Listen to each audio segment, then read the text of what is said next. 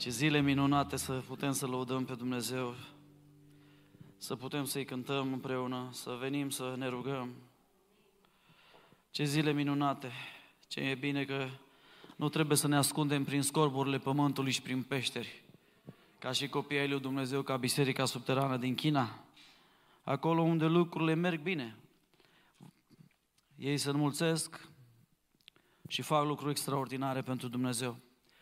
Dragii mei, dimineață, Cartea Sfântă ne-a învățat ce fel de oameni caută Dumnezeu.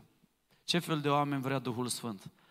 Și cu toții am ajuns la concluzia, bazat pe Sfintele Scripturi, că acești oameni pe care Dumnezeu îi caută sunt buni, miloși și iertători.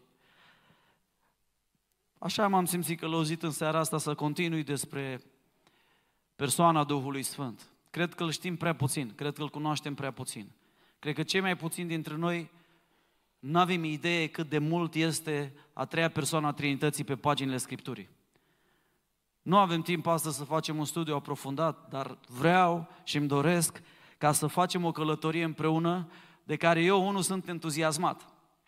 Aș vrea să facem această călătorie în Cartea Fapte pentru că vrem să vedem ce au avut apostolii, oamenii ăștia, mai mult decât metode, mai mult decât programe, mai mult decât strategii de promovare, mai mult decât strategii de marketing religios, mai mult decât cunoștință, au avut ceva ce nouă astăzi de multe ori ne lipsește. Și aș vrea în continuare să descoperim acțiunea, dacă putem să-i spunem așa, persoanei Duhului Sfânt în viața credincioșilor din biserica primară. Și vom vedea cât de săraci suntem atunci când îl neglijăm pe El. Vom vedea cât de săraci suntem și cât de multe greșeli facem atunci când nu-i cerem ajutorul. Cât de săraci suntem și ce mult greșim atunci când noi cerem să ne călăuzească și să ne ghideze.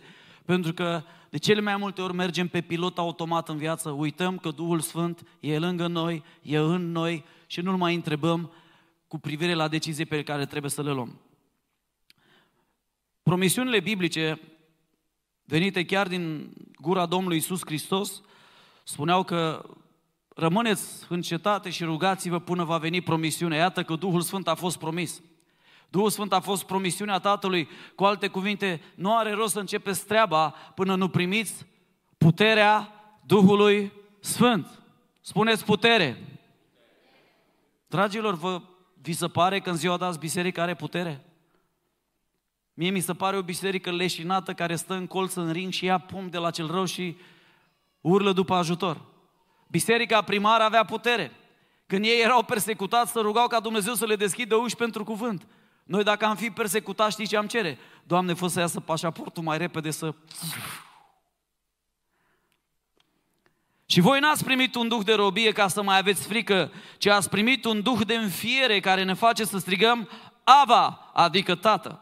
Și pentru că sunteți fii, spune în Galaten 4 de la 6 la 7, pentru că sunteți fii, Dumnezeu ne-a trimis în inimă Duhul Fiului Său care strigă Ava, adică Tată. Mi-e teamă că biserica și-a uitat strigătul. Știm să facem rugăciuni, știm să cântăm, știm să spunem poezii, știm să spunem versete, dar vreau să te întreb, biserică, unde îți este strigătul după Ava, Tată?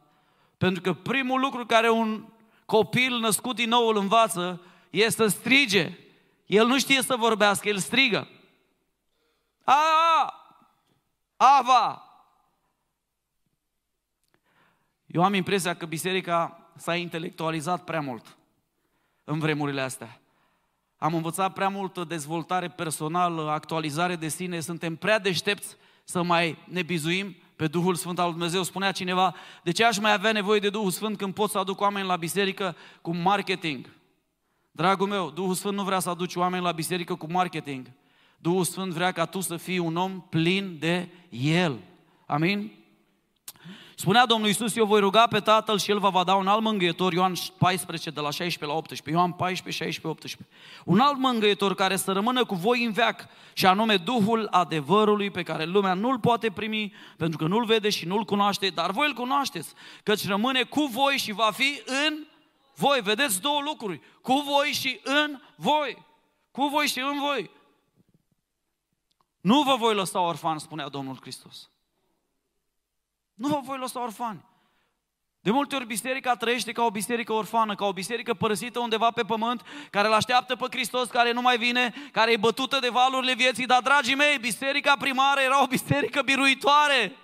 Domnul Hristos a zis, porțile locuinței morților nu vor birui. Eu am fost acolo în Israel la porțile locuinței morților, locul unde Domnul Hristos a făcut acea declarație magnifică care e înregistrată în Evanghelie și am văzut acele temple păgâne care se numeau porțile locuinței morților, unde erau sacrificați copii mici. Și știți ce porțile sunt acolo după 2000 de ani? Biserica e activă și e vie. Porțile locuinței morților nu s-au mișcat. Știți, odată când am fost la Paris acolo într-o slujire, eu n-am fost la Paris, nu știu cum s-a făcut, când toți anii ăștia de, de, de lucrare, ceva a blocat tot timpul ajungerea noastră în Paris și deodată Dumnezeu a deschis ușa. Păi, probabil n-am fost noi pregătiți sau nu au fost ei pregătiți, nu știu. Dar la, la călătoria asta mi-am pus eu gând ce fain ar fi să vedem câteva locuri așa istorice, pentru că mie îmi place istoria, dar nu știm pe unde să mergem. Dar așa a făcut Dumnezeu că cum am ajuns acolo, ne-a preluat un frate, Gicu care, nu știu cum să vă spun, a fost ca un ghid personal. În două zile am văzut cu omul ăsta cât se putea vedea într-o lună de zile în Paris. În două zile. În două zile. De ce? El asta face. Este șofer profesionist pentru președinți, pentru ambasadori, pentru... Și Dumnezeu a zis, vrei să vezi cum este ai un ghid adevărat? Să nu te mai chinui tu să găsești, mă uitam eu pe niște hărți, unde e muzeu, unde e Napoleon, unde e statuia, unde este semnul de la bătălie, de la Austerlitz, unde, unde, unde, e greu. Dar cu un ghid personal am făcut-o și mai repede, și mai eficient, și mai bine și am văzut atât de mult încât nu mi-a venit să cred. La sfârșit i-am strâns mâna și i-am zis, mulțumesc frumos, data viitoare tot pe tine te caut. Dragul meu, tu ai o alegere de făcut în viața asta. Să mergi singur, ești copilul Domnului, sau să mergi împreună cu Duhul Sfânt al lui Dumnezeu. Aș vrea ca să luăm Cartea Faptele Apostolilor, care de fapt, după părerea mea, e Cartea Faptelor Duhului, și aș vrea să vedem ce s-a întâmplat în această Carte a Apostolilor. Aș vrea să vedeți că Duhul Sfânt este pe fiecare pagină și aproape în fiecare verset. Dacă ai șterge lucrarea și acțiunea Duhului Sfânt în viața apostolilor, ar rămâne o carte seacă și lipsită de viață. Aș vrea, pentru că nu am timp să, nu avem timp, am destule scripturi aici care le-am adunat. Nu avem timp, dar aș vrea să luăm câteva și aș vrea să începem chiar de la umplere, chiar de acolo, din Fapte, capitolul 2. 2, versetul 4. Și toți, Fapte 2 cu 4, și toți, poți să mărești versetele sau voi le vedeți mari aici, da? Ok, eu le văd mici acolo, am crezut că voi le vedeți mici. Mă gândeam pentru cei care nu purtați ochelari. Ok, citim împreună. Și toți sau de Duhul Sfânt în alte limbi, după cum le dădea Duhul să... Dragii mei, toți s-au umplut de Duhul Sfânt. Vedeți începutul. Niciunul din cei care stăteau acolo și au cerut această umplere n-au fost trecuți cu vederea. Biblia spune, nu unii, ci toți. Cu alte cuvinte, asta este ceea ce Dumnezeu vrea de la noi. El nu vrea să mergem goi, cu rezervorul gol, El vrea să mergem cu rezervorul plin. Ce faci, frate? Frate, ca pe pământ mă tărăsc. Dar de ce te tărăști, frate? Trebuia să zbor până acum, trebuia să fii rachetă balistică pentru împărăția lui Dumnezeu, nu? Așa, înțelegeți, să spun metaforic. Toți s-au umplut cu Duhul Sfânt, dar asta n-a fost decât prima umplere. Pentru că sunt foarte mulți în biserică, mai ales în uh, zona asta pentecostalo-carismatică, care ei spun că au fost umpluți odată și le-a dat dragul meu o umplere nu e de ajuns. Apostolii în fapte capitolul 4 au experimentat o a doua umplere. Ia să vedem fapte 4, fapte 4 cu 31. După ce s-au rugat ei, s-a cutremurat locul unde erau adunați. Citim împreună. Toți s-au umplut de Duhul Sfânt și vesteau cuvântul lui Dumnezeu cu îndrăzneală. Iată a doua acțiune a Duhului Sfânt. Au fost din nou umpluți, dar de data asta pentru a predica cu îndrăzneală cuvântul lui Dumnezeu. N-au mai vorbit în alte limbi după cum le dădea Duhul, ci Duhul le-a dat exact ceea ce ei aveau nevoie în momentul respectiv. Vedeți cuvântul cheie? Unii, toți.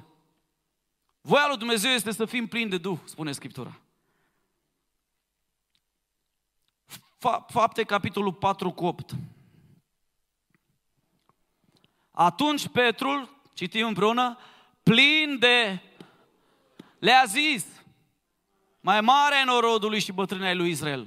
Atenție, Petru, omul ăla fricos care s-a lapădat de Hristos cu 40-50 de zile înainte, acum plin de Duhul Sfânt, asta e a treia umplere a lui Petru. În original acolo spune din nou umplut. Deci a fost umplut odată în camera de sus, după aia împreună cu toți apostolii care erau persecutați și acum când stătea în fața marelui, da, marelui preot și a soborului, din nou umplut de Duhul Sfânt. Doamne, umple-mă din nou! Dragul meu, vreau să, să vă transmit în seara asta, dragii mei, că nu ajunge doar o umplere. Eu nu cred că există unul în biserica asta care a fost cu mașina o singură dată la pompă în viața lui. Și a zis, de acum merg pe aer. Am încercat și eu. Eram pe autostradă în Austria și mi-a arătat bite tanken, bite, bite, umple, umple. Și eu am zis, dă să meargă. Adina, stai liniștită că mergem prin credință. Și am început să mergem, am încă o pompă, am trecut încă o pompă, tot roșu, tot roșu, bite tanken, bite, fă plinul, fă plinul, fă plinul. Până a început mașina să aibă, Doamne, nu mă lăsa, te rog. Cred că am întins un pic cam mult coarda și Dumnezeu în mila Lui a făcut să văd o benzinărie pe stânga și am ajuns până acolo aproape de ea și am reușit să facem plinul. Dragul meu, mașina nu merge fără combustibil. La fel, creștinul nu poate funcționa fără Duhul Sfânt. El se gripează, îi se oprește motorul. Crezi că Dumnezeu vrea să fii plin sau gol? Plin. Și atunci de ce mergem goi?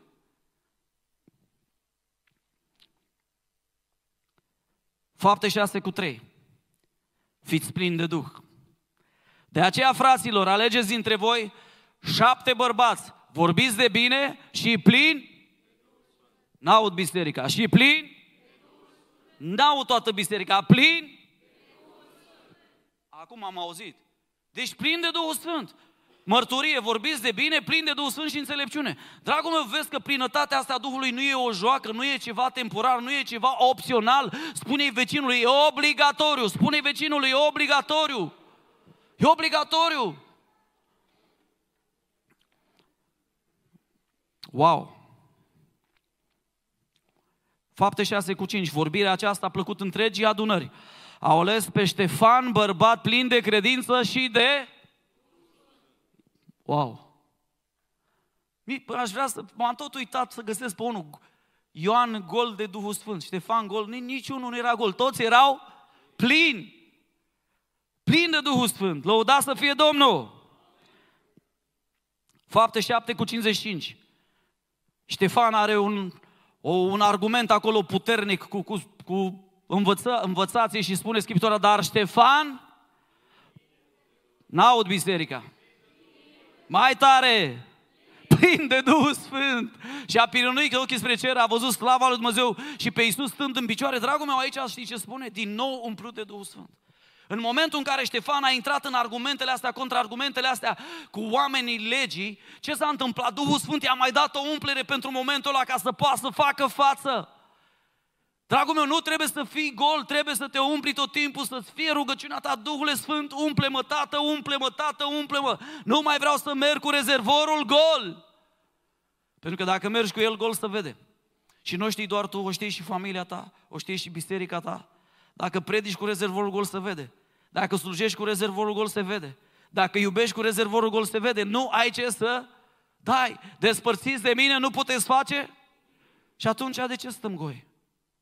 Plin de Duhul Sfânt, slăvit să fie Domnul. Hai să vedem ce s-a întâmplat cu Apostolul Pavel, cu Saul la convertire, fapte 9 cu 17. Anania a plecat și după ce a intrat în casă, a pus mâinile peste Saul și a zis, citim împreună, frate Saule, Domnul Iisus care ți s-a arătat pe drumul care veneai, m-a trimis să capeți vederea și... E mandator, e obligatoriu. Umplerea cu Duhul nu e o joacă.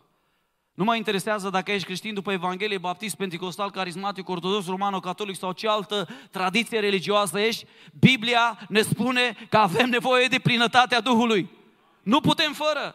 Nu putem fără. Tragedia e că sunt mii de copii ai Domnului care merg fără puterea Duhului Sfânt în viața lor. Când ea este disponibilă, Domnul Isus ne-a trimis Duhul Sfânt să ne umple de această putere de care avem nevoie. Amin? Oh, wow! Fapte 9 cu 31. Biserica se bucura de pace în toată Iudea, Galileea, Samaria, se întărea sufletește, umbla în frica de Domnul și cu ajutorul se înmulțea. De asta nu avem nevoie de strategii de marketing, vă spun sincer. Dumnezeu nu face biserică cu uneltele diavolului sau cu uneltele moderne doar pentru că sunt cool. Dumnezeu folosește aceleași unelte care ni le dat, adică predicarea Evangheliei și cu ajutorul Duhului Sfânt, biserica se va înmulți, amin? Trebuie să ne pocăim, dragilor, de strategii omenești. Strategiile omenești n-au ce căuta în Biserica lui Hristos. Există deja o strategie, capul care e Hristos a vorbit. Predicați Evanghelia până la capătul pământului. Asta este unealta de evangelizare. Nu filmele, nu dansul, toate lucrurile alea sunt ok, dar să le folosim în contextul evangelizării, dar predicarea Evangheliei e primordială, e numărul unu. Dragilor, pe mine nu m-a mântuit muzica, nu m-a mântuit dansul, nu m-a mântuit pantomima. Când mă refer la dans, mă refer la pantomima. Ați văzut că să fac pantomime din acestea de teatru creștin, da? Nu, pe mine m-a mântuit cuvântul lui Dumnezeu. Duhul Sfânt mi-a făcut lumină în mintea mea și am putut primi Evanghelia. Îmi place ce spune că însăși biserica se înmulțea cu ajutorul Duhului Sfânt. Credeți că avem nevoie în Oradea de ajutorul Duhului Sfânt să înmulțească biserica? Aleluia! Glorie Domnului! Am auzit de un om, probabil ați auzit și voi, unul din mari predicatori ai secolului trecut, D.L. Moody. Există și un institut în America, D.L. Moody, Universitatea D.L. Moody. Se spune că era un predicator destul de bun, foarte, cum să zic, perspicace, foarte tranșant, foarte direct, dar la un moment dat, cum să spun, lucrarea lui era bună, au venit două, două femei mai în vârstă la el, două surori și a zis, frate Moody, noi am venit să ne rugăm pentru tine și o să promitem că o să ne rugăm pentru tine zi și noapte pentru că îți lipsește ceva. Și el, bineînțeles, ca orice predicator ofensat, ce îmi lipsește? Și le-au spus puterea Duhului Sfânt.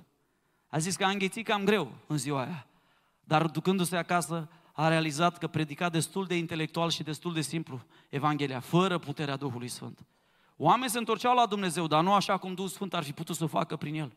S-a dus acasă și s-a smerit înaintea Domnului și spune el în biografia lui că săptămâni întregi a început să se pocăiască, să zică Duhul Sfânt, nu mai pot fără tine. Eu nu mai merg să predic fără tine, nu mai merg să slujesc fără tine. Și deodată, în a doua săptămână, ceva s-a întâmplat cu D.L. Moody. Pentru că atunci când începea să predice, se întorceau nu câte 1, 2, 3, ci cu sutele, cu zecile și cu miile. În timpul vieții lui se spune că a avut 180 de milioane de convertiri datorită puterii Duhului Sfânt. Dragul meu, dacă crezi că e ușor să întorci pe un om la Dumnezeu, încearcă cu unul să vezi dacă e ușor. Și prin el 180 de milioane. E mare diferență când se atinge Duhul Sfânt viața, amin? Haideți să vedem acțiunea Duhului Sfânt în viața lui Petru. Fapte 10 de la 19 la 20. Voi știți că Petru a avut o stare de vorbă cu Dumnezeu și spune Scriptura că i-a zis că o să-l viziteze niște oameni și pe când se gândea Petru la vedenia care i-a arătat-o cu fața aceea mare de masă și cu toate bucatele în ea, cine i-a spus? Duhul i-a zis. Iată că te caută trei oameni, versetul următor. Scoală-te, coboară-te, du-te cu ei fără șovăire, căci eu i-am trimis. La ce persoană vorbește Duhul Sfânt aici? Persoana întâi, ca și cum ar fi Dumnezeu, pentru că El este Dumnezeu. Duhul Sfânt i-a zis lui Petru, dragul meu, vreau să te întreb, în câte din situațiile vieții tale l-auzi pe Duhul Sfânt vorbind?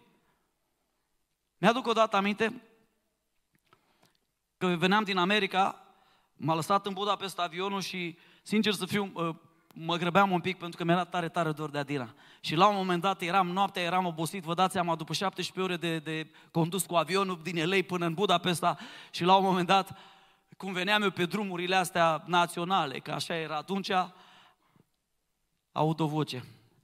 Ia-o mai încet. Eu nu mai încet nu vreau să iau. Iau mai încet, de trei ori, iau mai încet. Și deodată zic, mă, totuși ce ar fi să frânez? Și când frânez, la nici 20 de secunde în fața mea un cerb.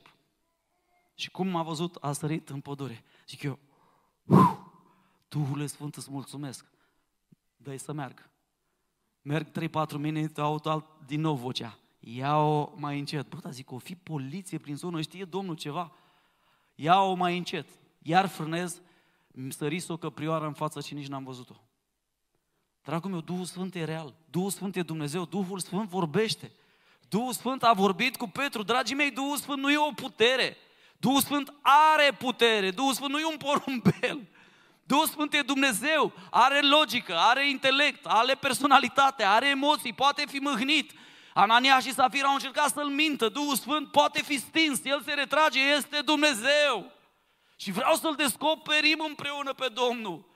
Domnul Iisus a zis, eu plec, la revedere, vă trimit un mângâietor, va fi cu voi Paracletos, cel care merge lângă voi. Păi de ce să mai merg singur în viață? De ce să mă duc să vizitez singur Parisul când îl am pe Gicu? De ce să merg singur în viață când îl am pe Duhul Sfânt?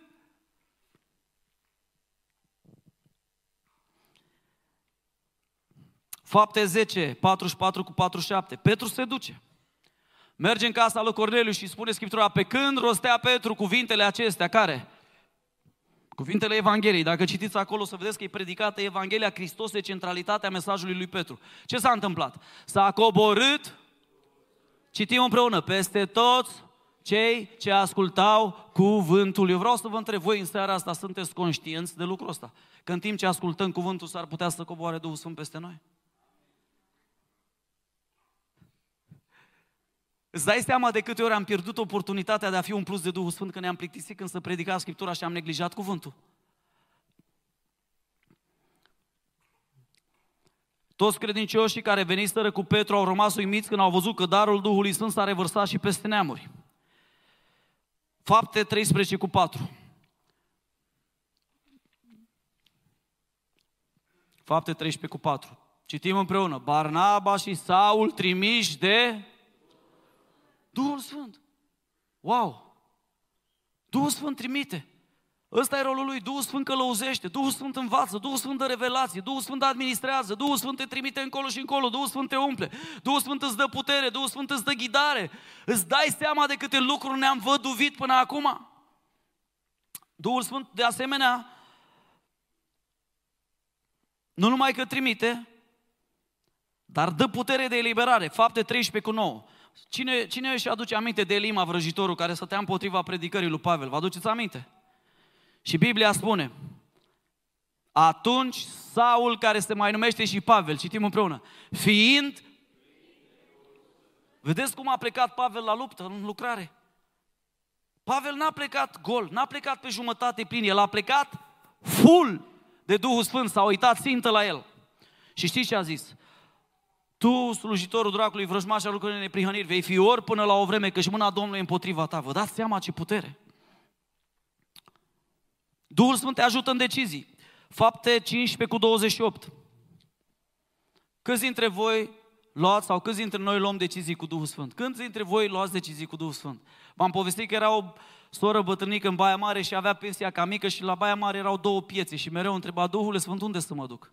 Și mereu o trimitea Duhul Sfânt unde era mai bine și mai ieftin. Pentru că Duhul Sfânt știe dinainte, e Duhul Sfânt e Dumnezeu, amin? Duhul Sfânt știe pe omul ăla care o să-ți dea favoare. Uite ce spune aici, că și ni s-a apărut nimerit Duhului Sfânt și nou. Să nu mai punem peste voi nicio altă greutate decât ceea ce trebuie. Aici e vorba de uh, în fapte de Consiliul de la Ierusalim, când vor să o trimită la neamuri pe Pavel și Barnaba, să vadă dacă să pună peste ei lucrurile din lege. Vezi tu, aici Duhul Sfânt a vorbit, Duhul Sfânt le-a dat înțelepciune, Duhul Sfânt a dat raționament, a dat logica lui Iacov să se ridice lui, între ei și lui Petru, să ia decizii. Dragul meu, nu mai lua decizii fără Duhul Sfânt. Când vorbești cu partenerul de viață, dacă n-ai partener de viață, vorbește cu Duhul Sfânt, vorbește cu Dumnezeu. Dacă ești văduvă, vorbește cu Domnul, că Domnul e cu tine, nu mai lua decizii singur. El vrea să fie implicat în deciziile vieții tale. Nu te-ai prins până acum. Odată citeam în Scriptură și am ajuns la un pasaj și deodată ajung o voce, mă gândeam, mă, să fac, să nu fac, aveam eu 20 de ani. Și aud așa o voce blândă care îmi vorbește, sănică, eu n-am venit în viața ta să dau sugestii. Am venit să dau porunci. Cuvântul meu e poruncă. Cuvântul meu nu, nu, nu e selectiv, nu e doar ce-ți place de aici. Ia uite să vedem ce acțiunea Duhului Sfânt în viața lui Pavel și lui, lui Barnaba. Fapte 16 cu 6. Fiindcă au fost opriți de Duhul Sfânt să vestească cuvântul în Asia. Cine i-a oprit? Dar de ce i-a oprit? Credeți că Duhul Sfânt știe că în o regiune e pregătită să primească cuvântul, da sau nu? Fapte 16 cu 7. Ajunși lângă misia, se pregăteau să intre în Bitinia, citim împreună, dar Duhul lui Isus nu le-a dat voie. Ai avut momente când te-ai dus să rezolvi o problemă pământește și deodată ai simțit că te ține ceva. Băi, parcă... Sau ai zis, acum îl sun să fac dreptate, ia să vorbesc eu cu ăsta, mai asta și am format numărul și deodată simt, nu, îl pun în buzunar, după aia, după câteva momente, iar mânia, iar formez numărul să-l sun. Și Duhul Sfânt îmi zice, nu. Pe 45 de minute, iar vreau să-l sun. Și Duhul Sfânt îmi zice, nu. După o oră, iar vreau să-l spun și Duhul nu mai îmi zice nimic, pentru că n-ascult. Și zic, știi ce? Mai bine nu-l sun. Îl las pe Domnul să lucreze. Dar Duhul lui Iisus nu le-a dat voie. Mai am un verset din Fapte 19 cu 6. Ajunge Pavel în Efes și îi întreabă cu ce botez ați fost botezați și i-au zis cu botezul lui Ioan. Când și-a pus Pavel mâinile peste ei, Duhul Sfânt s-a coborât peste ei și vorbeau în alte limbi și proroceau. Iată că cei din Efes au primit și ei plinătatea, umplerea cu Duhul Sfânt. Dar vedeți, umplerea cu Duhul Sfânt de la caz la caz este diferită. Odată au vorbit în limbă, alteori au prorocit, alteori au primit îndrăzneală să vestească cuvântul. Duhul Sfânt știe în ce circunstanțe te afli. Important e, atunci când ești acolo, strigă la El. Amin? Mergi să vorbești la o bancă. Duhul Sfânt învață-mă ce să spun. Nu te da mare și deștept. Mergi să rezolvi un caz de consiliere. Duhul Sfânt, fii cu mine. Am nevoie de ajutorul tău. Mergi la o slujire, da? În evangelizare, Duhul Sfânt ajută-mă, nu pot fără tine. O să fii surprins că Duhul Sfânt cunoaște inimile oamenilor. Odată Vreau să vă spun cum a lucrat Duhul Sfânt în viața mea. Mă întorsesem de curând la Dumnezeu, aveam 16-17 ani și la un moment dat așa am simțit că lăuzirea asta, ia Nou Testament, aveam o chitară mică, du-te în Parcul Romanescu. Parcul Romanescu e unul din cele mai mari parcuri naturale din România. Și, și, și cântă acolo, fă, fă o evangelizare, slujește Domnului. M-am dus pe acolo, nu prea era nimeni, era pustiu, pentru că, nu știu, ori nu era ora potrivită, ori... Și știți ce am făcut? M-am pus pe o bancă și am început să cânt. Și mai citeam câte un verset și mă rugam salmi și am început să cânt. 25 de ani mai târziu, sunt invitat la sărbătoarea bisericii din Craiova. Vine cineva la mine la ușă, Adina e martură, pacea Domnului, e Sani Trancă? Da. Vreau să-ți mulțumesc, pentru că ai fost credincios Domnului și ai ascultat de călăuzirea Duhului. Că într-o zi, în parcul romanescu, când tu credeai că nu e nimeni, eu eram într-un tufiș în spatele tău și încercam să-mi iau viața. Și în momentul în care te-am auzit cum îi cântai Domnului și ai citit versete din psalm, m-a străpuns. Nu m-am pocăit atunci, Trei ani mai târziu însă n-am mai rezistat și mi-am predat viața Domnului. Vezi, dragul meu, când umbli călăuzit de Duhul Sfânt, se întâmplă lucruri minunate. Amin? Tu nici nu știi, nu vezi în natural, dar Duhul Sfânt le cunoaște. Gândește-te, eu n-aveam nicio idee că la era în tufiș și le-a încercat să... Și Dumnezeu l-a atins, Dumnezeu a salvat viața acestui om. Pentru că eu m-am dus să cânt într-un pustiu și să-L slujesc pe Domnul acolo.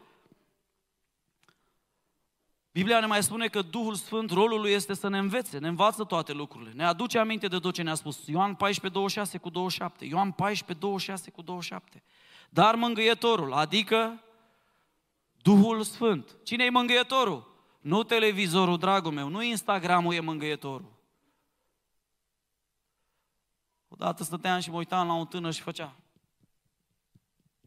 Ce faci? Ce mă mângâi și eu, mă, mă Zic, dar tu vezi acolo. Deci așa e, mergea degetul cu o viteză incredibilă.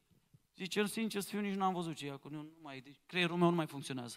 Dragul meu, Instagramul nu te mângâie, Instagramul îți ia, televizorul îți ia. Și că hai să mă duc să mă relaxez, să mă uit la televizor. De câte ori m-am uitat la televizor, am fost obosit. De asta nu avem televizor de peste 15 ani.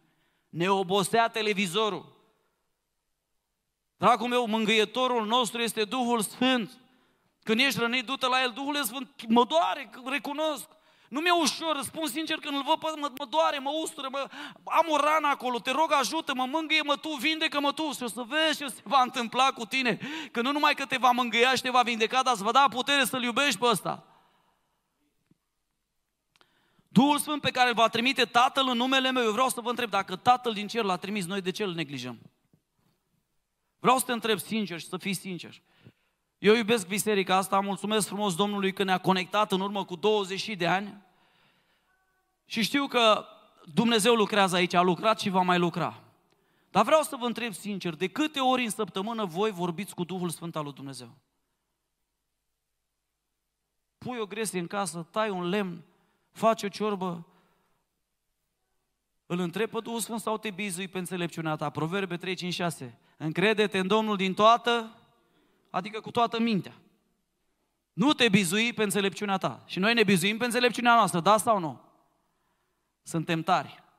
Credem că cântecele noastre schimbă pe oameni. Dragul meu, dă voi să spun ceva, cântecele noastre nu schimbă pe nimeni, numai Dumnezeu schimbă oamenii. Amin? Numai Dumnezeu. Uite ce spune aici, vă va aduce aminte, vă va învăța toate lucrurile și vă va aduce aminte de tot ce v-am spus eu. Asta e treaba Duhului Sfânt. Dar eu vreau să spun altceva, pentru că El ne aduce aminte. Mie de multe ori mi-a adus aminte versete în circunstanțe în care era să acționez greșit. Bum! Mi s-a aprins versetul în minte. Întrebarea mea este, acționez pe versetul ăla, pe cuvântul lui, sau îl pui la o parte și zici, eu știu puțin mai bine. Dragul meu, cred că deștept am fost destul. Haideți să fim, logi, să fim biblici, nu logici. Că de asta suntem unde suntem. Duhul îl mărturisește pe Hristos. Când va veni mângâietorul? Ioan 15, 26, 27. Ioan 15. Pe care îl va trimite din nou, spune Tatăl, adică Duhul adevărului, care purcede la data, El va mărturisi despre mine.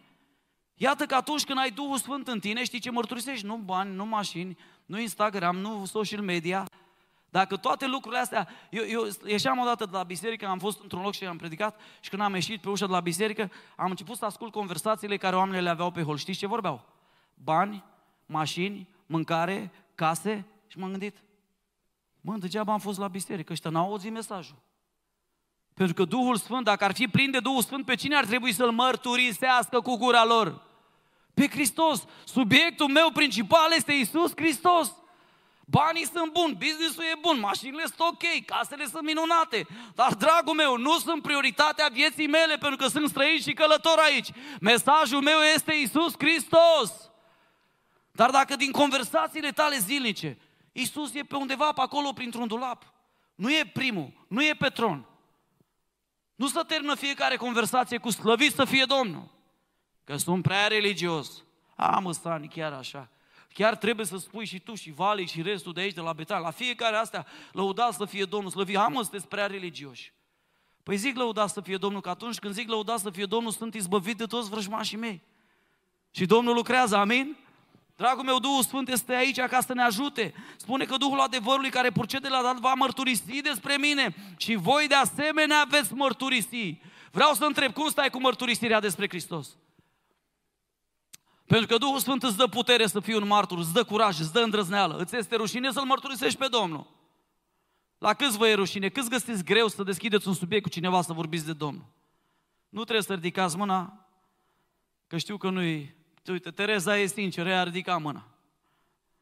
Și eu. Ioan 16, 13 cu 15. Când va veni mângâietorul? Observați că Domnul Hristos folosește Aceeași frază, când va veni mângâietorul, când va veni mângâietorul, Duhul adevărului, Duhul Sfânt, când va veni mângâietorul, Duhul adevărului, are să vă călăuzească în tot adevărul, că cel nu va vorbi de la el, ci va vorbi tot ce va fi auzit și vă va descoperi lucrurile viitoare. Dragul meu, vreau să-ți dau o provocare. Nu mai mergeți la proroci.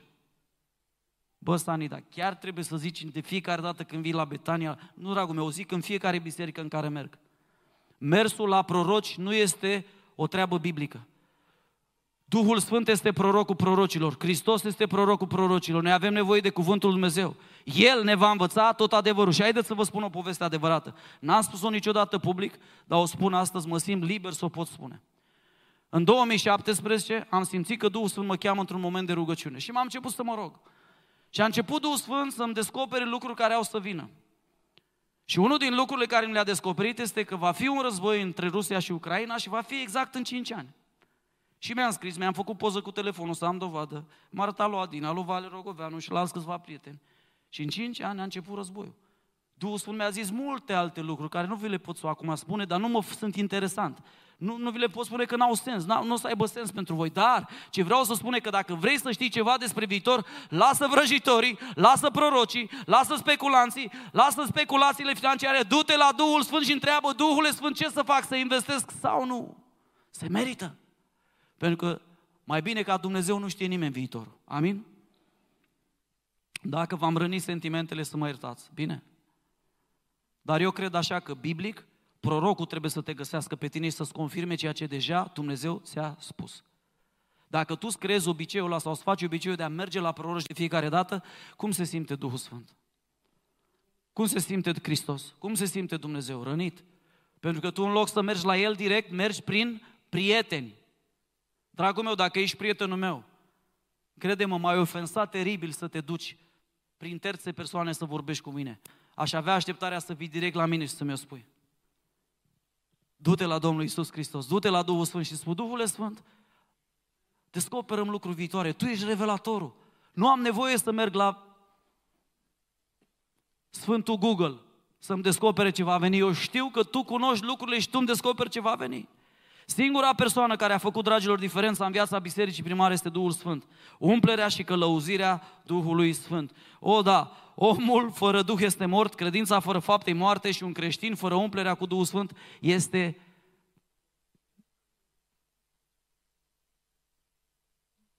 Credeți că avem nevoie de El? Într-una din zile o să vedem și o să vorbim despre Duhul Sfânt în viața Domnului Hristos. Dar vreau să vă spun că de la dinainte de naștere până la plecarea la ceruri, Duhul Sfânt a fost prezent în fiecare fază a Domnului Isus Hristos. Ok, pentru că știm asta și avem nevoie de Duhul Sfânt. Nu știu dacă ați înțeles, avem nevoie de umplerea cu Duhul Sfânt. Ați înțeles că e voia lui Dumnezeu să fiți plini de Duh. Spune Efeseni 5 cu 19, fiți plini de Duh. Dar de ce nu zice Biblia să fim pe jumătate? De ce nu, nu-i, nu-i mulțumit Domnul doar cu jumătate? Nu știu dacă am spus povestea asta la Betania, dar mi-a plăcut, cred că o, o repet. Cred că am spus-o, dar o mai repet o dată. Spune că la un moment dat Domnul Hristos a bătut la ușă la un, așa a spus creștin, și a spus, bună, ce mai faci? Bine, bine, ce faci, Doamne, pe la mine? Pe la mine în vizită? Și da, am venit în vizită. Bă, pentru că tot ai venit în vizită, uite, îți dau camera aia de sus. Ați auzit povestea, da? Noaptea vine diavolul. Începe să trântească în ușă, să zbate, face urât ăsta, să trezește, să pune în ușă ca să nu intre diavolul în casa lui și începe să strige după ajutor, Iisus, ajutor, Iisus, ajutor, nu se aude nimic de sus, Iisus nu vine în ajutor. Să luptă cu diavolul toată noaptea și reușește să închidă ușa și să o blocheze. Dimineața obosit și leșinat pe canapea, coboară Domnul Hristos și ăsta era terminat obosit și Doamne, n-ai auzit că am strigat după ajutor? Uh, Ionică, tu nu mi-ai dat decât camera de la etajul de sus. Restul este a tău. A, ok, înțeleg punctul tău de vedere, Doamne. Atunci știi ce? Fii atent. Tu etajul de sus, eu etajul de jos.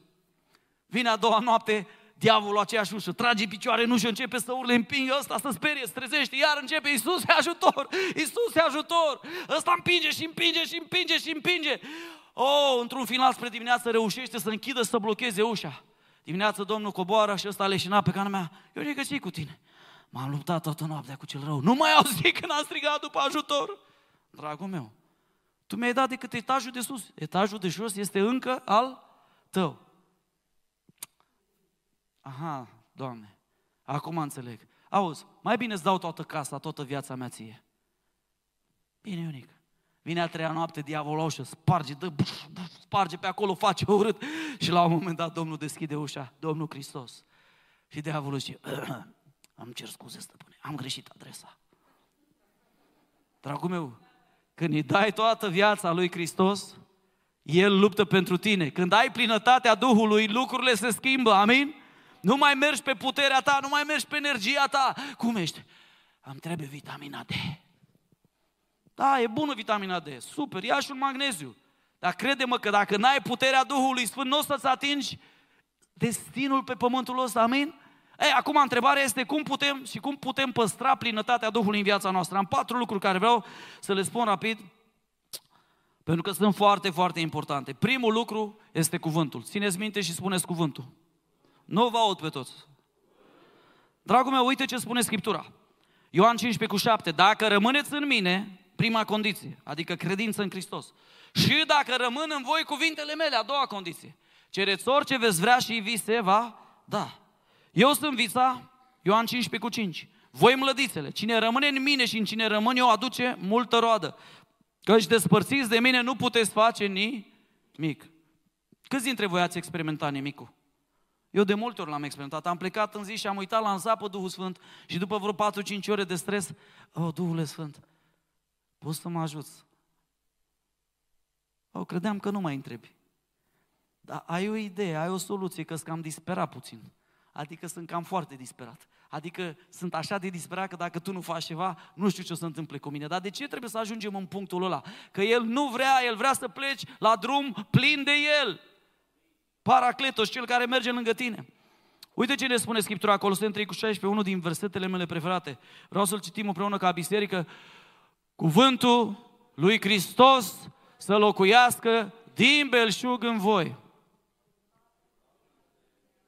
În toată înțelepciunea, învățați-vă, sfătuiți-vă unii pe alții cu psalmi, cântări de laudă și cântări duhovnicești, cântând lui Dumnezeu cu mulțumire în inima voastră. Care este secretul plinătății Duhului? Cine a scris Scriptura, Sfânta Scriptură? Căci oameni mânați de Duhul Sfânt au scris. Deci Duhul Sfânt e autorul Scripturii. Păi dacă El a scris cuvântul Lui Dumnezeu și eu îl refuz ca primă hrană, dă voi să spun ceva, cântecele de laudă, de worship sunt faine, dar nu te hrănesc. Nu sunt harană. Ele doar te înflăcărează, ele doar îți creează ambientul să te închini lui Dumnezeu. Dragul meu, hrana ta trebuie să fie ca oiță, cuvântul lui Dumnezeu, pășunile vers ale Domnului Hristos. Amin? Uite ce spune, cuvântul lui Hristos. Nu zice părerea lui Augustin. Părerea lui Luther. Părerea lui Zwingli. Lui Martin Luther King. Părerea lui Papa de la Roma ce spune Scriptura să locuiască în noi? Cuvântul lui Hristos. Dar cum? Din bel șug. Dăm voie să te întreb, pui atât de mult cuvânt în tine atunci când se întâlnesc cu oamenii cu tine, începe să iasă afară. Pentru că Scriptura spune că omul cunoște după cuvintele lui. Gura vorbește din prea plinul inimii. Eu pot să-mi dau seama de cineva unde e cu Domnul datorită limbajului care îl vorbește. Și altul poate să-și dea seama de mine la fel. Este Hristos în limbajul tău? Este Hristos centralitatea mesajelor tale? Dragul meu, ai cuvântul lui Dumnezeu în viața ta? Pentru că dacă n-ai cuvântul, crede-mă, diavolul te va birui, ești o pradă ușoară. Când Domnul Hristos a fost ispitit, ne-a dat un exemplu cum se luptă. Nu prin logică, nu prin inteligență, ci este scris. Dar dacă tu nu știi ce este scris când vine dracul la tine, ce să-i dai? Ce, cu ce sabie să lupți? Că nu știi, scos lingurița, ce scoți? Scos logica, argumentele, ele mai tare ca noi în argumente și în logică. Ăsta este o ființă căzută din cer, care studiază umanitatea de mii de ani, oameni buni, știe temperamentele pe din afară. Ăsta e psiholog. Numai cuvântul lui Hristos îl biruie pe cel rău. Dacă vrei să fii plin de Duh, trebuie să fii plin de cuvântul lui Dumnezeu. Efeseni 5 cu 19, dacă poți să-mi pui repede. Nu l-am, nu l-am pregătit, dar acum mi-am adus aminte, Duhul să mi l-a pus în minte. Vorbiți între voi cu psalm, cântări de laudă și cântări duhovnicești. Cântați și aduceți din toată inima laudă lui Dumnezeu sau Domnului. Vorbiți între voi cu psalm. Nu știu, câți vorbiți între voi cu psalm? Draga mea soție, dăm voi să spun ce scriem psalmul 16. Când eram descurajat, Dumnezeu mi-a dat un psalm, psalmul 16 și m-am dus și l-am spus lui Adina. Noi avem obiceiul să vorbim între noi cu scripturi, cu psalm. Și ne zidim unul pe altul. Eu am nevoie să fiu zidit, soția mea are nevoie să fie zidită. Dragul meu, prima condiție ca să rămâi plin de Duh este să fii plin de cuvântul lui Hristos, lui Dumnezeu. Un om care nu este, ascultați-mă, sunt statistici făcute, credeți-mă, în America pe pocăiți, pe creștini. Oamenii care nu citesc Biblia mai devreme sau mai târziu cad de la credință. Pentru că dacă nu zidești pe stâncă, alternativa e nisipul și nisipul e mișcător. Îmi spunea cineva că și-a făcut cineva în casă o, în, o casă în Cluj foarte faină într-o pantă. Și la un moment dat, la un moment dat, spre oroarea lui, a început parterul să plece spre casele din vale. Ăsta fiind creștin, copilul Domnului a început să spune, Doamne, Doamne ajută-mă, Doamne, te rog! Și Domnul i-a spus, ți-am spus că nu e un loc bun să-ți faci casa, dar nu m-ai ascultat. Pământul era prea moale și fundația n-a fost făcută bine. Muncitorii au furat la fundație, cam cum se întâmplă prin România. Și, dragul meu, zidește pe stâncă, zidește pe cuvânt. Amin? Vrei să fii plin de Duh? Trebuie să fii plin de cuvânt. Cuvântul lui Hristos să locuiască din belșug. A doua disciplină, postul și rugăciunea. Postul și rugăciunea, dragii mei, Vedeți că Domnul Hristos în Evanghelie nu zice dacă veți posti și dacă vă veți ruga, zice când vă veți ruga și când veți posti, adică el pleacă de la premiza că noi am luat exemplul lui și o să postim și o să ne rugăm. 1 Tesaloniceni 5 cu 17, rugați-vă neîncetat. Ești în conversație permanentă cu tata, cu ava tata. A, nu vreau să-l deranjez pe Domnul, acum chiar pentru orice păsanii, mă doare genunchiul, spatele, e ok, lasă, că bine a fi. Dar Domnul nu se deranjează. Tu când ai fost mamă și când ai fost tată, te deranja copilul tău? Poate te săcăia, dar nu te deranja, era copilul tău. Dacă spunea, mama, mă doare, ce făceai? Stăteai la televizor, stăteai pe Champions League, să te uiți în continuare? Te durea sufletul, nu? Rugați-vă neîncetat. Matei 6, de la 16 la 18, când postiți să nu vă luați o înfățițare postomorâtă ca fățarnicii. Am întâlnit oameni care postesc și când postesc, se vede? Nu, zic, ce, ce s-a întâmplat? Zice, postesc. Nu ți-ai dat seama? Nu. Dar ce spune acolo? Ca fățarnicii care își luțesc fețele ca să arate oamenilor că postesc. Adevărat vă spun că și-au luat ci tu, când postești, versetul următor, ungeți, asta e obiceiul meu. Eu n-am ce să mai munc, dar când postești, ungeți capul, spală fața. Ca să te arăți că postești nu oamenilor, ci Tatălui tău care vede în ascuns și îți va răsplăti. Dragul meu, a doua cheie, a doua disciplină pentru plinătatea Duhului este postul și rugăciunea. Vă aduceți aminte că la un moment dat ucenicii au un război cu niște demoni pe care nu pot să-i scoată. Și ce le spune Domnul Isus? Acest soi de dragi ies doar cu... Sunt întărituri în viața noastră care de multe ori au nevoie de... Vă aduceți aminte de berbecii aia care aveau romanii și spărgeau porțile cetăților. Exact așa e postul. Când începi să postești, e ca și cum e un berbec din ăla și dai în porțile vrăjmașului și în întăriturile minții. Și zice că noi răsturnăm izbăvirile minții, izvodirile minții, noi le răsturnăm. În numele Domnului. Oai, Doamne, vreau să fiu plin de Duh. Dar ce am de făcut? Fii plin de cuvânt, poți și rugăciune. A treia disciplină e mulțumirea. Nu știu, dar am impresia că noi în România de 30 de ani încoane am cam pierdut mulțumirea. Peste tot mă întâlnesc cu oameni nemulțumitori. Mă uit la ei, au mâini, au picioare, au ochi, văd, mănâncă, vorbesc și parcă li s-au necat corăbile. Ce-i bade? Mm.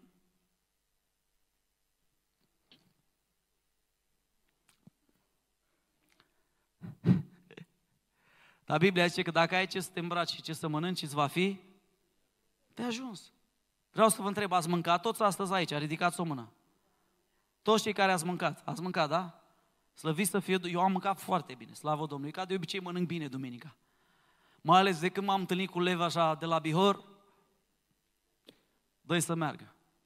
Azi n-am mâncat leve și da să apropii. Pentru mine, venind din partea de Moldova, seamănă toate, dar foarte gustos gătiți aici, mă, oameni buni. Fiți mulțumitori Domnului, mă, oameni buni. Scrie Scriptura așa în 1 Tesaloniceni 5 cu 18 și 19. Dacă vrei să vezi cum se stinge Duhul Sfânt, uite aici. Mulțumiți lui Dumnezeu pentru toate Adică și pentru cele rele. Păi da, Doamne, dar n-au sens. Dar n-am văzut-o pe asta că vine, dar m-a rănit, dar chiar m-a ofensat, crede-mă, dar chiar m-a durut. Eu n-am de ce să mă plâng. Vă spun sincer, nu am de ce să mă plâng. Nu am de ce să mă plâng. M-am uitat la viața mea și am zis, Doamne, am atâtea lucruri pentru care să-ți mulțumesc. Am atâtea lucruri pentru care să-ți mulțumesc. Și Biblia spune că o inimă mulțumitoare are un ospăț necurmat. Mulțumiți lui Dumnezeu pentru toate lucrurile, citim împreună, căci aceasta voia lui Dumnezeu în Hristos Iisus cu privire la voi. Întrebare, când nu-i mulțumim lui Dumnezeu, rămânem în voia Lui? Următorul verset. Nu stingeți Duhul. Cu alte cuvinte, un om cu inima mulțumitoare are plinătatea Duhului. Un om cu inima nemulțumitoare, Duhul se stinge. Întâlnești un copil de Dumnezeu și îl vezi stins, ce e cu tine? A, nu știu, n-am chef, nu simt. Mm, mm, mm. Știi ce a făcut? Nemulțumirea i-a stins Duhul. Cuvântul, postul și rugăciunea și mulțumirea. Și ultimul lucru care vreau să spun aici la mulțumire este Filipeni 4,6. Nu vă îngrijorați de nimic. Câți dintre voi vă îngrijorați? E normal să ne îngrijorăm? Da. Dar trebuie să facem ceva cu îngrijorările noastre. ci în orice lucru, mic și mare, aduceți cererile voastre la cunoștința lui Dumnezeu. Prin rugăciuni, cereri cu... De ce împachetează apostolul totul cu mulțumire? Pentru că pe un om mulțumitor, diavolul nu-l poate înfrânge. Crede-mă, când diavolul vede un om mulțumitor, își mulge părul care nu-l are din cap. De ce? Pentru că pentru el un om mulțumitor, el nu înțelege în mintea lui de diavol, nu înțelege cum un om poate să-i mulțumească lui Dumnezeu și pentru lucruri bune și pentru lucruri rele. Pentru că ce spune despre el? Păi normal că e credincios, că l-ai binecuvântat în toate lucrurile. Ia să văd ce face când nu mai are. Și Biblia spune și Iov n-a păcătuit deloc cu gura. Domnul a dat, Domnul a dat. Fie binecuvântat numele Domnului. Wow, ce atitudine! Păi mai poți să-l înfrângi pe un astfel de om? Trece prin viață ca cuțitul prin brânză. Care a fost primul lucru care ne trebuie, prima disciplină? Cuvântul. A doua, post și rugăciunea. A treia, mulțumirea, adorarea și a patra este comunitatea. Dragii mei, există acum un curent în biserici și pe aici, pe la noi, pe România, a venit din America, că nu mai ai nevoie de comunitate de biserică. Vreau să vorbesc un pic despre acest lucru. Este foarte nocivă mentalitatea asta. Pentru că Biblia spune că Dumnezeu din ceruri a pus totul în Hristos și își va manifesta slava în veacurile care vor veni prin biserică, nu pe lângă biserică. Sunt o grămadă de grupuri din astea para-biserică care în Dumnezeu știe ce fac, nu știm ce fac. Eu m-am întâlnit cu mulți care au fost proroci, aia, aia, aia, și după aia, după vreme, îi vezi că sunt secătuiți, că nu mai au viață, că sunt căzuți de la credință, că s-au apucat de nu știu ce alte învățături. Dragul meu, Dumnezeu vrea să rămâi în trupul lui Hristos, în comunitate. Știi de ce? Pentru că în comunitate se întâmplă câteva lucruri. În primul rând, doctrina ta e testată. Te lovești de unul, te lovești de altul, bă, dar eu cred asta. Dar de ce crezi asta? Doctrina ta este testată, e șlefuită. Doi, doctrina ta poate fi practicată. Păi dacă nu în casa Domnului, unde? Încep de aici să iubești, încep de aici să fii bun, milos și iertător. Amin? De aici începem să practicăm. Și îmi place acest timp de părtășie pe care păstorul Tibi l-a inițiat, împreună cu pastorii și lucrătorii de aici pentru că ne ajută. Eu le iau ca pe oportunitate să merg să mai binecuvântez, să mai dau cu un zâmbet, câte o înflăcărare, câte o ridicare. Ai oportunitatea deja să îți arăți bunătatea. Fapte 13 de la 1 la 4 spune așa, în biserica din Antiohia erau niște proroși și învățători, Barnaba, Simon, Numiniger, Luciu din Cirena, Manaem, care fusese crescut împreună cu cârmuitorul Irod și Saul. Și pe când slujeau Domnului și posteau. Iată că erau în comunitate, erau în biserică. Nu erau singuri așa, călărețul singuratic. Dumnezeu nu lucrează prin vedete din astea, călăreți singuratici, dragii mei. El lucrează prin biserică. Și ce s-a întâmplat? Pe când slujeau Domnului și posteau, Duhul Sfânt a zis. Vezi tu, Duhul Sfânt vorbește în contextul bisericii. Puneți-mi deoparte pe Barnaba și pe Saul pentru lucrarea la care i-am chemat. Cu alte cuvinte, lucrarea la care îi chemase ei deja o aveau, ei știau. Dar acum era confirmată și de biserică. Dacă Dumnezeu îți face o chemare, crede-mă, Dumnezeu va da confirmare bisericii. Toată lumea va vedea în tine darurile, va vedea în tine abilitățile, va vedea ungerea Duhului Sfânt, va vedea plinătatea, va vedea mărturia, va vedea roadele tale și va zice, da, omul ăsta este chemat în direcția asta. Dragul meu, avem nevoie de biserică. Eu sunt aici astăzi ca o mărturie că nu se poate fără aceste patru discipline. Cuvântul e prioritate pentru mine. Postul și rugăciunea, mulțumirea, am stat mulți ani în victimizare înainte să fiu mulțumitor. Și aveam o viață de fără rod. Și am zis, Duhul Sfânt, ce îmi lipsește? Fii mulțumitor, mulțumește pentru toate lucrurile. Dar circumstanțele mele sunt deplorabile. Nu prea am pentru ce să-ți mulțumesc. Și când m-am uitat la mai bine, am văzut atât de multe lucruri pentru care să-i mulțumesc. Dar cu toate astea mai aveam nevoie de un element, comunitatea. Atunci, după ce au postit s-au rugat din nou și au pus mâinile peste ei și au lăsat să plece. Vezi, au fost delegați, au fost trimiși. Barnaba și Saul trimiși de Duhul Sfânt, dar înainte de Duhul Sfânt cine i-a trimis? Biserica. Vezi tu, Duhul Sfânt nu te trimite până nu te trimite biserica. Dragul meu, Duhul Sfânt întotdeauna confirmă chemările în biserică. Și ei s-au coborât, trimiși de Duhul Sfânt, s-au coborât la Selucia și de acolo au plecat cu la Cipru. În comunitate, cum spuneam, întotdeauna sunt testate învățăturile, roadele și poți să începi să aplici aici ce ai învățat la biserică. În comunitate. Când ești călărăs din ăsta singuratic, nimeni nu te vede, nu știe ce faci. Au apărut grupuri din asta prin România în urmă cu 3, 4, 5 ani, gata, nu ne mai trebuie biserică, mergem cu remorca, facem evangelizări, plecăm, noi suntem aia care vom vindeca bolnavii, biserica a eșuat, n-a făcut nimic, dragul meu. Atenție la grupurile astea. De 30 de ani tot văd grupuri din asta care să cred super grupuri, super speciale și zici că ele zic așa, dacă te vei alătura nouă vom schimba lumea. Și un singur lucru realizezi după ce te-ai alăturat, că ai făcut o decizie greșită. Dragul meu, rămâi în biserică. Dacă vrei să faci ceva pentru Hristos, dovedește aici unde te-a pus Dumnezeu. Fii plin de cuvânt. Poți și rugăciune. O viață mulțumitoare și slujește comunitatea din care ai venit. Și când Dumnezeu îți va vedea credincioșia, va vorbi liderilor și va zice, pe ăsta trimiteți-l mai departe.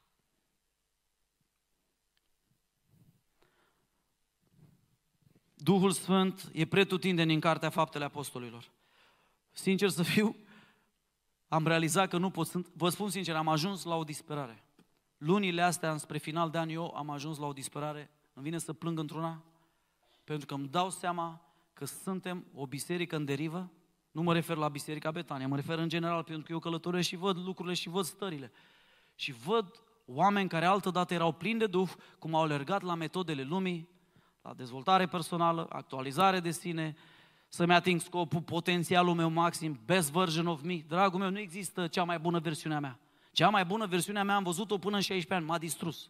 Există doar versiunea Hristos în noi, nădejdea slavei. Amin? Amin? Josh, ești în zonă? Mulțumesc. Eu vreau să vă întreb în seara asta. Ați înțeles că avem nevoie de plinătatea Duhului? Nu se poate fără El. Eu personal am realizat că nu putem fără el.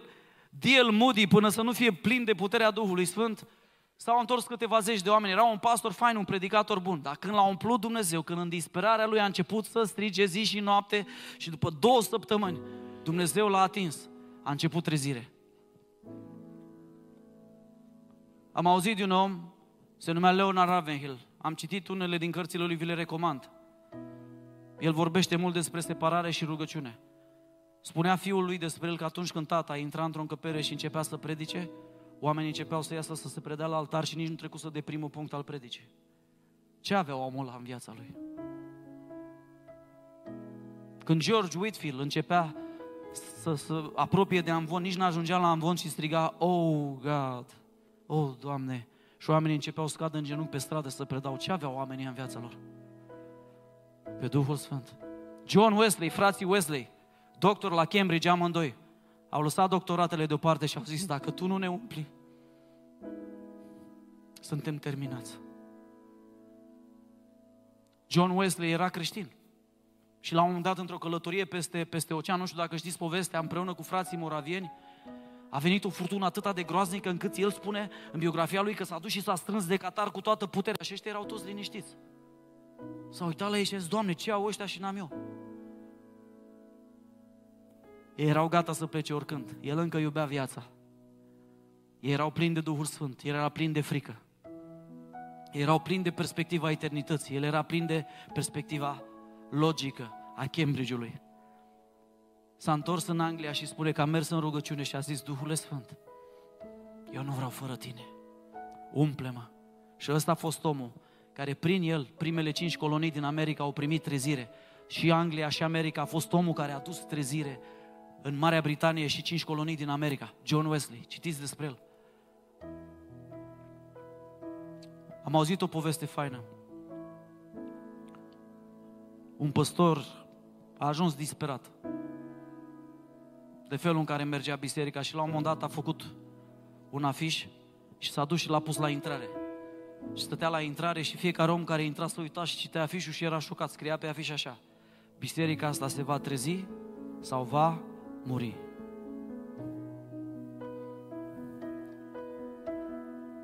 Avem nevoie de puterea și plinătatea Duhului, dragii mei. De asta, în seara asta, roagă-L să te umple din nou. Dacă vrei să ieși în față, ne vom ruga pentru tine. Ne rugăm împreună, toți avem nevoie de plinătatea Lui. Eu sincer refuz să fac o slujbă de biserică fără Duhul Sfânt, fără Cuvântul lui Dumnezeu, fără post și rugăciune, fără o inimă mulțumitoare. Refuz, refuz, refuz. Pentru că ăștia sunt uneltele, ăștia sunt cheile, ăștia sunt armele care ni le-a dat Dumnezeu. Hai să lăsăm lucrurile lumești deoparte, hai să lăsăm deșteptăciunea și logica. Suntem prea logici, prea deștepți, haideți să fim biblici.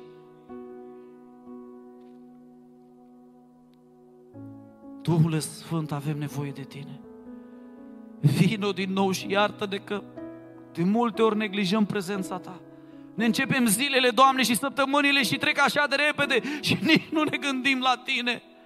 Și te punem acolo într-un colț al vieții noastre, în camera aia de sus, cum te-a pus acel om. Și ne luptăm singur cu valurile, singur cu marea. Când Tu, Doamne, ești cu noi și ne poți ajuta.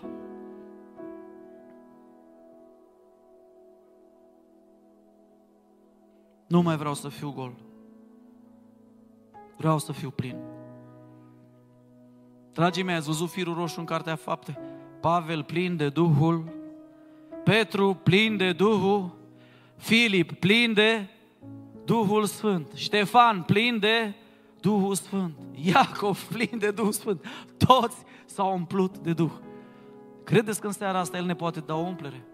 Haideți să ne ridicăm și să-i o cerem. Eu sunt pentru asta aici. Eu am nevoie de umplere pentru, pentru săptămâna asta. Spune-i în dreptul tău. Duhule Sfânt, nu mai vreau fără tine. Am văzut astăzi că oamenii ăștia au întors lumea pe dos. Pentru că au fost plini de tine, nu de ei.